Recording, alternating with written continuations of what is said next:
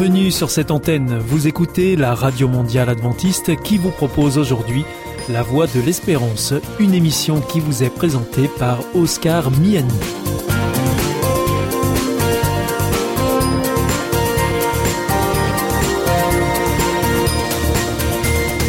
C'est avec grand plaisir que je vous retrouve sur notre antenne. Encore une fois, soyez les bienvenus à l'écoute de La Voix de l'Espérance, notre émission quotidienne de 30 minutes qui vous est présentée par Oscar Miani. Merci de votre fidélité à ce rendez-vous. Je vous rappelle que vous pouvez nous écouter sur cette antenne ou bien en podcast ou encore avec votre téléphone.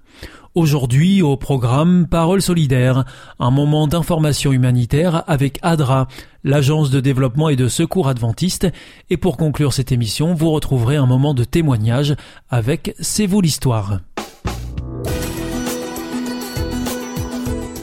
Bienvenue à l'écoute de Parole solidaire, une émission sur les solidarités internationales. Et aujourd'hui, eh bien, nous sommes en compagnie de Jackie Moubedi d'Adra Europe. Bonjour Jackie. Bonjour Oscar. Alors donc vous êtes euh, avec nous en ligne euh, depuis Bruxelles, là où sont vos bureaux. Euh, je rappelle au passage que ADRA, c'est l'agence de développement et de secours adventiste. Aujourd'hui, vous nous parlerez d'un programme que vous avez lancé au niveau de l'éducation et que vous avez déjà évoqué à, à ce micro. Il s'agit d'Education Incubator ou incubateur d'éducation. Est-ce que vous pouvez revenir sur ce sujet-là, Jackie, et nous expliquer de quoi est-ce qu'il s'agit exactement? Bien sûr, l'incubateur d'éducation. Euh, nous avons organisé une conférence en ligne le 5 euh, mai par euh, Zoom. dont je vais expliquer un peu comment ça s'est passé. mais cet éducateur d'incubation, c'est la suite de ce que nous avions déjà organisé euh, l'année passée, qui s'appelle euh, Accélérateur d'éducation. Et donc là, on avait réuni plusieurs personnes qui ont parlé de, plusieurs sujets euh, sur l'éducation. Et ici, la suite qui nous semblait logique, c'était de réunir des gens qui sont au cœur de l'éducation, qui sont passionnés par ça, et dans un format différent, euh, sous forme de, de workshop. Donc euh, les groupes, on avait plusieurs groupes, neuf, pardon au, au, total, euh, et les gens échangeaient sur euh, des thèmes euh, bien précis. donc il y avait le facilitateur qui lui a vraiment à cœur l'éducation, soit un professeur, soit quelqu'un qui, qui, est lié à, l'éducation d'une façon ou d'une autre. Et alors, il, son rôle, c'était vraiment de faire une introduction pour que les gens puissent euh, parler entre eux et s'échanger les bonnes pratiques. Euh, donc, quelles sont les leçons qu'on retire en fait de, de, certains thèmes? On a vraiment lié tout ça à deux thèmes bien précis. Euh, l'inclusion euh, dans l'éducation et l'éducation euh, lors d'urgence. Et à la fin du workshop, avec l'aide de, quelqu'un qui prenait note, on, on devait arriver à, toutes les bonnes pratiques des participants, ce qu'ils ont déjà essayé, ce qu'ils ont déjà vécu, peut-être pas une bonne pratique, mais des choses qu'ils souhaiteraient en fait voir qu'on puisse mettre en place, pardon, et qui pourraient être facilement répliquées d'une manière euh, ou, ou, ou d'une autre. Et, et, alors, Jackie, comment est-ce que ces personnes sont, sont sélectionnées ou, repérées et euh, d'où viennent-elles De quel pays viennent-elles ces personnes? C'est vraiment euh, une large palette, euh, comme le, le disait l'un des thèmes de workshop. Il y a des, des, des personnes qui travaillent dans ADRA, euh, donc spécialisés dans, dans les programmes d'éducation en Europe, mais aussi euh, à l'extérieur. Pour euh, la, Norvège, par exemple, il y a beaucoup de projets euh, qui sont en, Afrique, mais pour l'Albanie, par exemple, qui est présente, euh, ça se passe vraiment en, Albanie même. Et donc, il y a des travailleurs d'ADRA, il y a des, partenaires avec lesquels nous faisons partie d'autres associations comme des organisations de, de, foi, des organisations chrétiennes. Et puis, il y a, il y a d'autres spécialistes. On va dire, c'est vraiment euh, le, le, le, cœur de, de, de, métier, ils sont, ils sont professeurs ou ils sont euh, la, la, dernière personne travaille au point de, de vue, enfin, d'une institution euh, euh et, voilà. Et donc, on a toutes ces personnes qui viennent. La, plus éloignée venait de, de l'île Fidji. Euh, une autre venait des États-Unis et puis tous les autres étaient basés en, Europe. Euh, ça, allait de, Royaume-Uni jusqu'à l'Albanie. Donc, très large palette d'experts. Et alors, donc, ça veut dire que ces échanges entre spécialistes d'éducation donnent finalement des modèles à reproduire ici ou là dans le monde? Oui, le but de, de, ce workshop ou de ces workshops, parce qu'il y avait euh, neuf groupes, c'est vraiment pour ressortir les, bonnes euh, pratiques. Et bon, normalement, si, si on est professeur ou si on est intéressé par l'éducation et que le, le, workshop a été bien animé, bon, on a pris quelques idées en disant, ah ben voilà, par exemple, dans, dans, dans tel pays, on sait qu'il y avait une haute, euh, enfin, la technologie est là, elle le permet. Il y a tout d'un coup une urgence, que ce soit une, une inondation ou une guerre, ben, on va adapter la, la manière de donner cours, on va passer sur euh, euh, les, les, nouvelles technologies. Dans un autre pays où tout est détruit, par exemple avec euh, un, tremblement de terre, euh, ben là, les gens ont tout perdu. Donc la, première chose à faire, c'est de fournir à nouveau du matériel. Donc c'est vraiment réfléchir. Euh, voilà, quand il y a une urgence, ou comment on pourrait inclure en fait chaque enfant dans l'éducation. Évidemment, le plus évident, c'est le mariage des jeunes filles, mais il y a aussi d'autres problèmes. Par exemple, on a déjà un peu parlé, mais ceux, ceux qui sont limités, qui ont des, des, ceux qui sont marginalisés, qui ont des, handicaps, des handicaps, les, les, voilà, les, les, handicaps, voilà, merci, euh, les, les, minorités, euh, enfin voilà, des, des, choses sur lesquelles parfois on, on, ne fait pas toujours attention, mais mais qui pour euh, certains sont vraiment des, des, vrais problèmes. Euh, et puis ici récemment, on a vu aussi euh, éducation en urgence, mais on a dit quelles leçons avons-nous apprises après la pandémie Quel est l'impact réel de la pandémie sur l'éducation ben, de ces deux, trois, presque trois dernières années? Puis il y a les conflits armés évidemment, mais tout ça c'est, on essaie de, de, de, trouver vraiment des moyens qui sont révolutionnaire peut-être à un endroit et on s'est dit mais tiens on n'a pas pensé on pourrait aussi faire ça à cet autre endroit. Évidemment avec des adaptations s'il y a lieu d'un pays par rapport à un autre même d'une région par rapport à un autre euh, à une autre pardon c'est vraiment important et alors euh, est-ce qu'il y a une prochaine étape ou bien euh, la prochaine étape c'est de renouveler ce genre de rencontre tout simplement? C'est renouvelé. Je, la première euh, conférence que nous avions organisée en ligne, on, on a produit après un rapport. Euh, avec euh, tous les euh, discours et un peu répondre aux, aux questions-réponses euh, des gens. On a compilé tout ça. Il y a un document qui est là. Ici, c'est qu'on voudrait faire, c'est la même chose aussi. Donc, d'ici quelques temps, on va prendre un peu toutes ces bonnes pratiques de suivant chaque thème que nous avons eu des participants en fait, parce que euh, les, les, groupes étaient très petits et, c'est, on motivait vraiment les gens à, à parler. c'était plus de l'interaction que de venir là, d'assister à, à, quelque chose qui est tout prêt, prêt à consommer, je vais dire comme ça. Et donc, on va aussi faire un, un rapport. Et dans une prochaine étape, on va on, on, aimerait se retrouver quand même en présentiel euh, et revenir en, en, disant voilà, on va encore lancer de nouveaux thèmes d'éducation. Et ça, c'est vraiment le métier de, de, de Maya Ahatz qui est ici, euh, qui s'occupe de tout ce plaidoyer. Euh, voilà, de, de, dire, on a commencé avec l'éducation, c'est quelque chose de très important, et on va aller, on va rechercher, on va explorer euh, les, les, moyens pour que ça devienne une priorité pour euh, ceux qui ont la, le pouvoir de décision. Alors, euh, Jackie Moubedi, euh, on peut retrouver euh, toutes ces informations sur euh, votre site internet. Vous parliez de comptes rendus, de rapports, de, de, rencontres. On peut retrouver tout ça sur le site internet de Adra Europe. Oui, tout à fait. Donc, 3 Adra EU. Dans le menu, le, le, le, volet éducation est vraiment mis en avant. C'est une des premières fenêtres sur lesquelles euh, on, on tombe. Il y a déjà plusieurs années qu'ADRA est engagé sur euh, le domaine de l'éducation. Hein. C'est, il y a tout un programme. oui. eh bien, merci beaucoup, euh, Jackie Moubedi, d'être venu euh, par le biais de la liaison téléphonique jusqu'à nous pour nous parler euh, eh bien de ce projet incubateur d'éducation. Euh, c'était Parole solidaire, une émission sur les solidarités internationales. Et aujourd'hui, nous étions en compagnie de Jackie Moubedi d'Adra Europe. Merci beaucoup, Jackie. À bientôt. Merci, Oscar. À bientôt.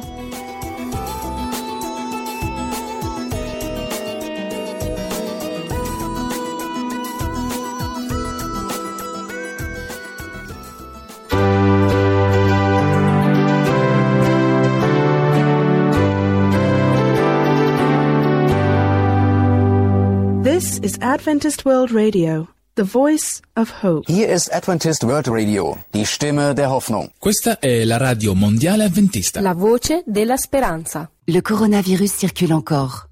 Les personnes âgées, immunodéprimées, malades chroniques et fragiles sont plus à risque de développer une forme grave de Covid-19. Pour elles et pour leur entourage, il est recommandé de continuer à porter le masque à l'intérieur ou dans les rassemblements. Ensemble, restons prudents. Ceci est un message du ministère des Solidarités et de la Santé.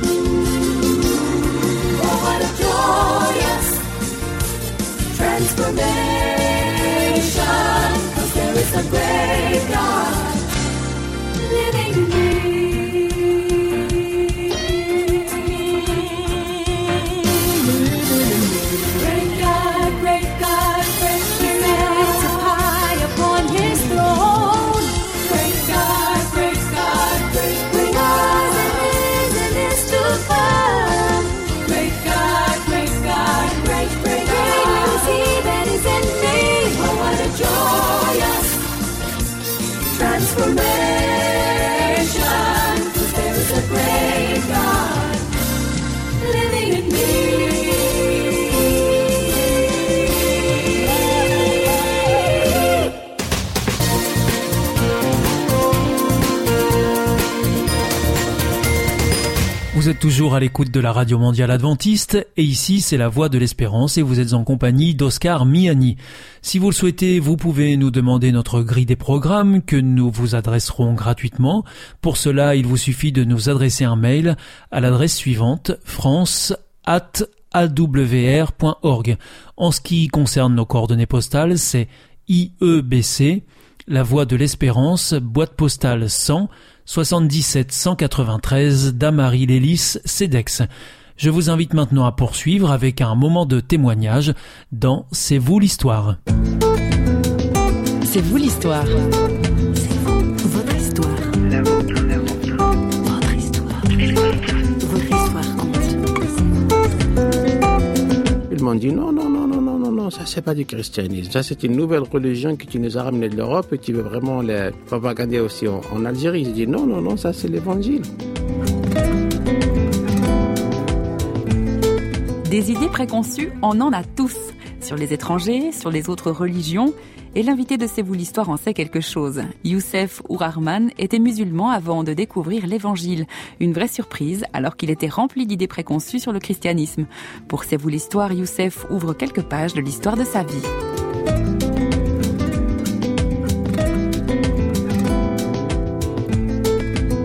Alors, euh, je m'appelle Youssef ou Rahman. Ça, c'est mon euh, prénom, mais Youssef, c'est comme Joseph. C'est un nom juif, chrétien et musulman. Alors, euh, vous êtes marié. Oui, Votre épouse est d'origine asiatique. exactement. Il est malaisienne, chinoise. Et on s'est rencontrés en Angleterre depuis là où j'étais en 83-85. On s'est mariés en 88 et on a travaillé presque pendant euh, 20 ans là-bas. Et c'est une euh, bonne expérience. Difficile, mais maintenant elle est très bonne, évidemment.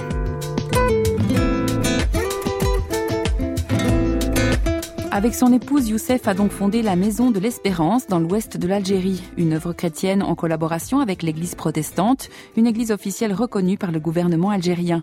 Mais reprenons quelques pages en arrière pour relire les premiers chapitres de la vie de Youssef, son enfance, son éducation et sa rencontre avec le Jésus-Christ de l'Évangile.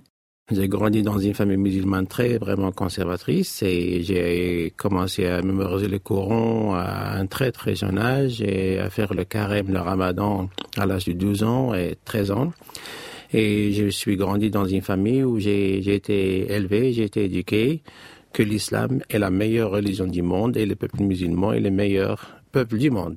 Alors j'étais fier d'être musulman, mais été aussi élevé, on nous a aussi éduqués que, que les musulmans qui vont être jugés au jour du jugement. Le reste, tous va à l'enfer. Mais alors, qu'est-ce qui vous a poussé à, à- à vous intéresser au, au christianisme? Qu'est-ce qui a provoqué cette rencontre avec Jésus? En fait, euh, pour moi, c'était une expérience un peu particulière parce que euh, j'ai un frère qui habite en Suède. Il, il a toujours euh, me demandé vraiment d'aller de venir le visiter. Je me suis parti en 1977. C'était ma première fois de sortir de l'Algérie pour partir en Europe. Et quand j'ai été en Suède, dans cette ville d'Uppsala, j'étais un peu, comment dirais-je, euh, rejeté, mais surtout les, les, les, les Suédois, ils s'intéressaient pas à moi, ils voulaient pas vraiment me connaître. Euh, J'étais vraiment seul, j'ai passé vraiment beaucoup de moments très difficiles, surtout les premières semaines. Mais un jour, euh, j'ai été, c'était un samedi, il faisait vraiment beau. J'ai été à la, au centre-ville d'Uppsala, il y avait des jeunes. Moi, j'avais aucune idée, c'était des jeunes qui chantaient avec leur guitare. Ils voulaient parler de leur foi. Et c'est eux vraiment qui ont venu envers moi pour me parler. C'était la première fois. Et j'ai dit, je me rappelle, j'ai dit, mon frère, c'est le meilleur jour de ma vie. Je, je sais même pas vraiment pourquoi j'ai dit ça, mais pour moi, c'était vraiment joie. Enfin, après trois semaines et même plus, il y a des Suédois qui s'intéressent à moi. Et c'est là où j'ai commencé. Ils m'ont invité évidemment chez eux. Ils étaient vraiment des, des jeunes, pleins de joie, pleins de paix. Et j'ai commencé à leur poser des questions. Je lui dis, est-ce que vous fumez? Ils disent non. Vous pouvez de l'alcool? Ils m'ont dit non. Et qu'est-ce que vous faites le week-end Ils Vous sortez dans les boîtes de nuit? Ils m'ont dit non. Est-ce que c'est c'est ce que vous imaginiez que faisaient les, les jeunes. Européens moi, moi, nous, nous étions indiqués que les chrétiens, il a le droit de pécher tant qu'ils veulent, parce que quand ils meurent, ils vont en enfer. Mais c'était la première fois dans ma vie vraiment de rencontrer des chrétiens européens, jeunes, que leur vie a été transformée. Et c'est là où j'ai commencé à poser des questions. Je me suis dit, tiens, peut-être aussi la Bible, il a raison. Et j'ai commencé à lire la Bible. Ça m'a pris trois ans après avoir vraiment converti. Mais qu'est-ce que vous cherchiez exactement dans cette Bible? En fait, j'ai grandi euh, croire que, que, la Bible est corrompue. La, la vraie Bible, ça n'existe pas aujourd'hui, d'après vraiment ce que dit dans le courant. Mais leur vie, il m'a bouleversé. Et j'ai commencé à lire pour vraiment trouver pour moi-même pourquoi leur vie a été changée. Et ce que j'ai découvert, j'ai découvert Jésus dans la Bible, c'est tout à fait différent de Jésus qui est dans le courant. Dans sa naissance, son enseignement, ses miracles et sa vie. Et je me suis dit, tiens, c'est pas le même Jésus que j'ai entendu parler, que j'ai mémorisé versets dans le courant. Et c'est ça ce qui m'a tiré, c'est Jésus-Christ en particulier, rien d'autre que Jésus. Et qu'est-ce que ça a eu d'implication après pour vous avec votre entourage, notamment votre famille?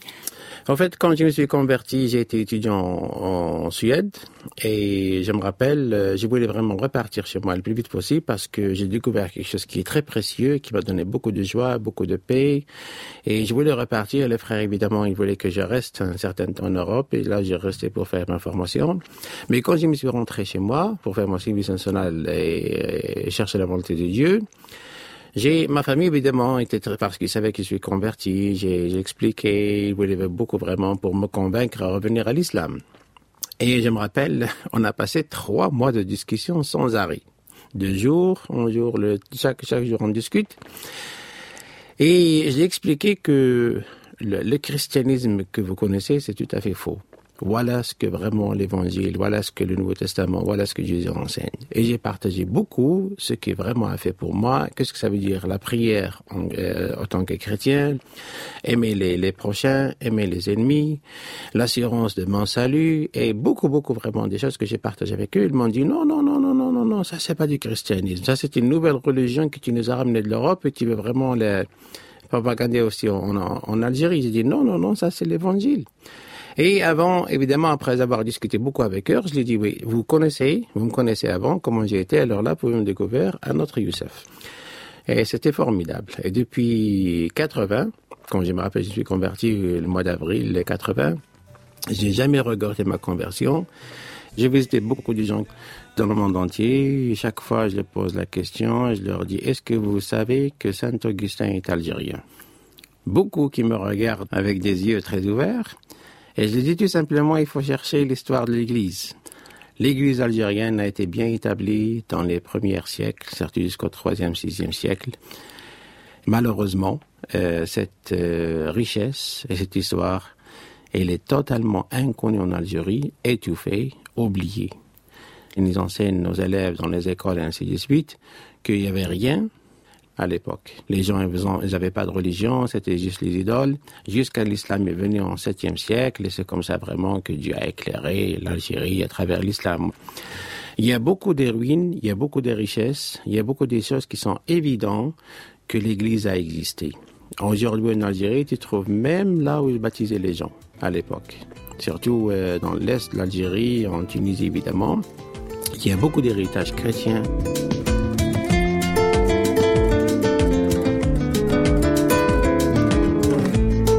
Youssef est convaincu par son expérience de l'Évangile, le défi reste de taille pour le vivre dans un environnement presque exclusivement musulman. Ça nous interdit à témoigner. Parmi les musulmans, il y a beaucoup de risques. Euh, tu peux être condamné en prison à cause de ton témoignage. J'ai beaucoup, beaucoup, beaucoup d'exemples, inclus le mien. Mais en Algérie, depuis, dès que tu travailles, et même quand tu dors, il y a une société qui est contre toi. Tout y est contre toi. Et c'est un défi de vivre la vie chrétienne, non pas seulement vraiment pour faire euh, plaire à Dieu et sa parole évidemment, mais d'être une lumière et un sel pour les autres. Et c'est ce que j'aime. J'aime.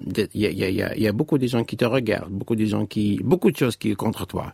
Et vivre la vie chrétienne en Algérie, je, je trouve, c'est beaucoup. Euh, euh, beaucoup merveilleuse, beaucoup mieux, vraiment, c'était la vérité. Je préfère vivre avec chrétienne en Algérie ailleurs qu'ailleurs.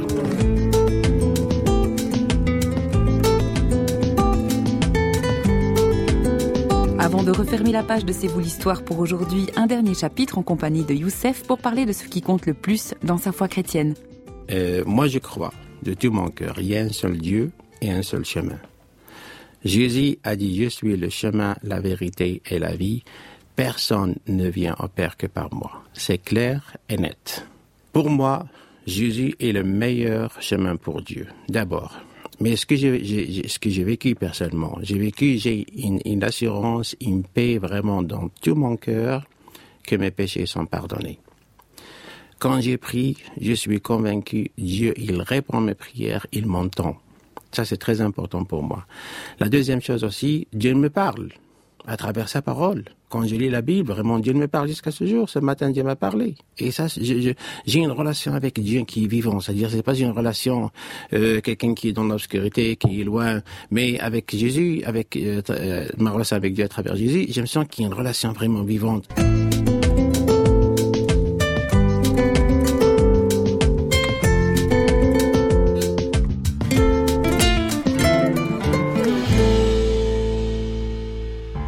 Sentez isolé, désorienté, perdu, en recherche? L'IEBC, l'Institut de la Bible par correspondance, vous accompagne et vous propose des cours gratuits à suivre chez vous et à votre rythme. Retrouvez-nous vite sur www.iebc.org et vous verrez, votre vie va changer. Parce que croire, c'est la vie. Si vous souhaitez réécouter ce programme ou bien le partager avec vos amis, retrouvez-nous sur www.awr.org. Vous pouvez aussi nous suivre par téléphone, c'est très simple, depuis la France. Il vous suffit de composer le 01 80 14 44 77. Si vous êtes en dehors de France, eh bien vous composez le 0033 1 80 14 44 77. Et si vous nous écoutez depuis les États-Unis, eh bien vous composez le 1 712 432 9978. Bien entendu, tous ces numéros ne sont absolument pas surtaxés. Votre émission est pour aujourd'hui terminée. Vous écoutiez la Radio Mondiale Adventiste pour votre émission en français La Voix de l'Espérance et vous étiez en compagnie d'Oscar Miani. Je vous donne rendez-vous dès demain à la même heure pour votre nouveau programme. D'ici là, que Dieu vous bénisse. Au revoir et prenez bien soin de vous.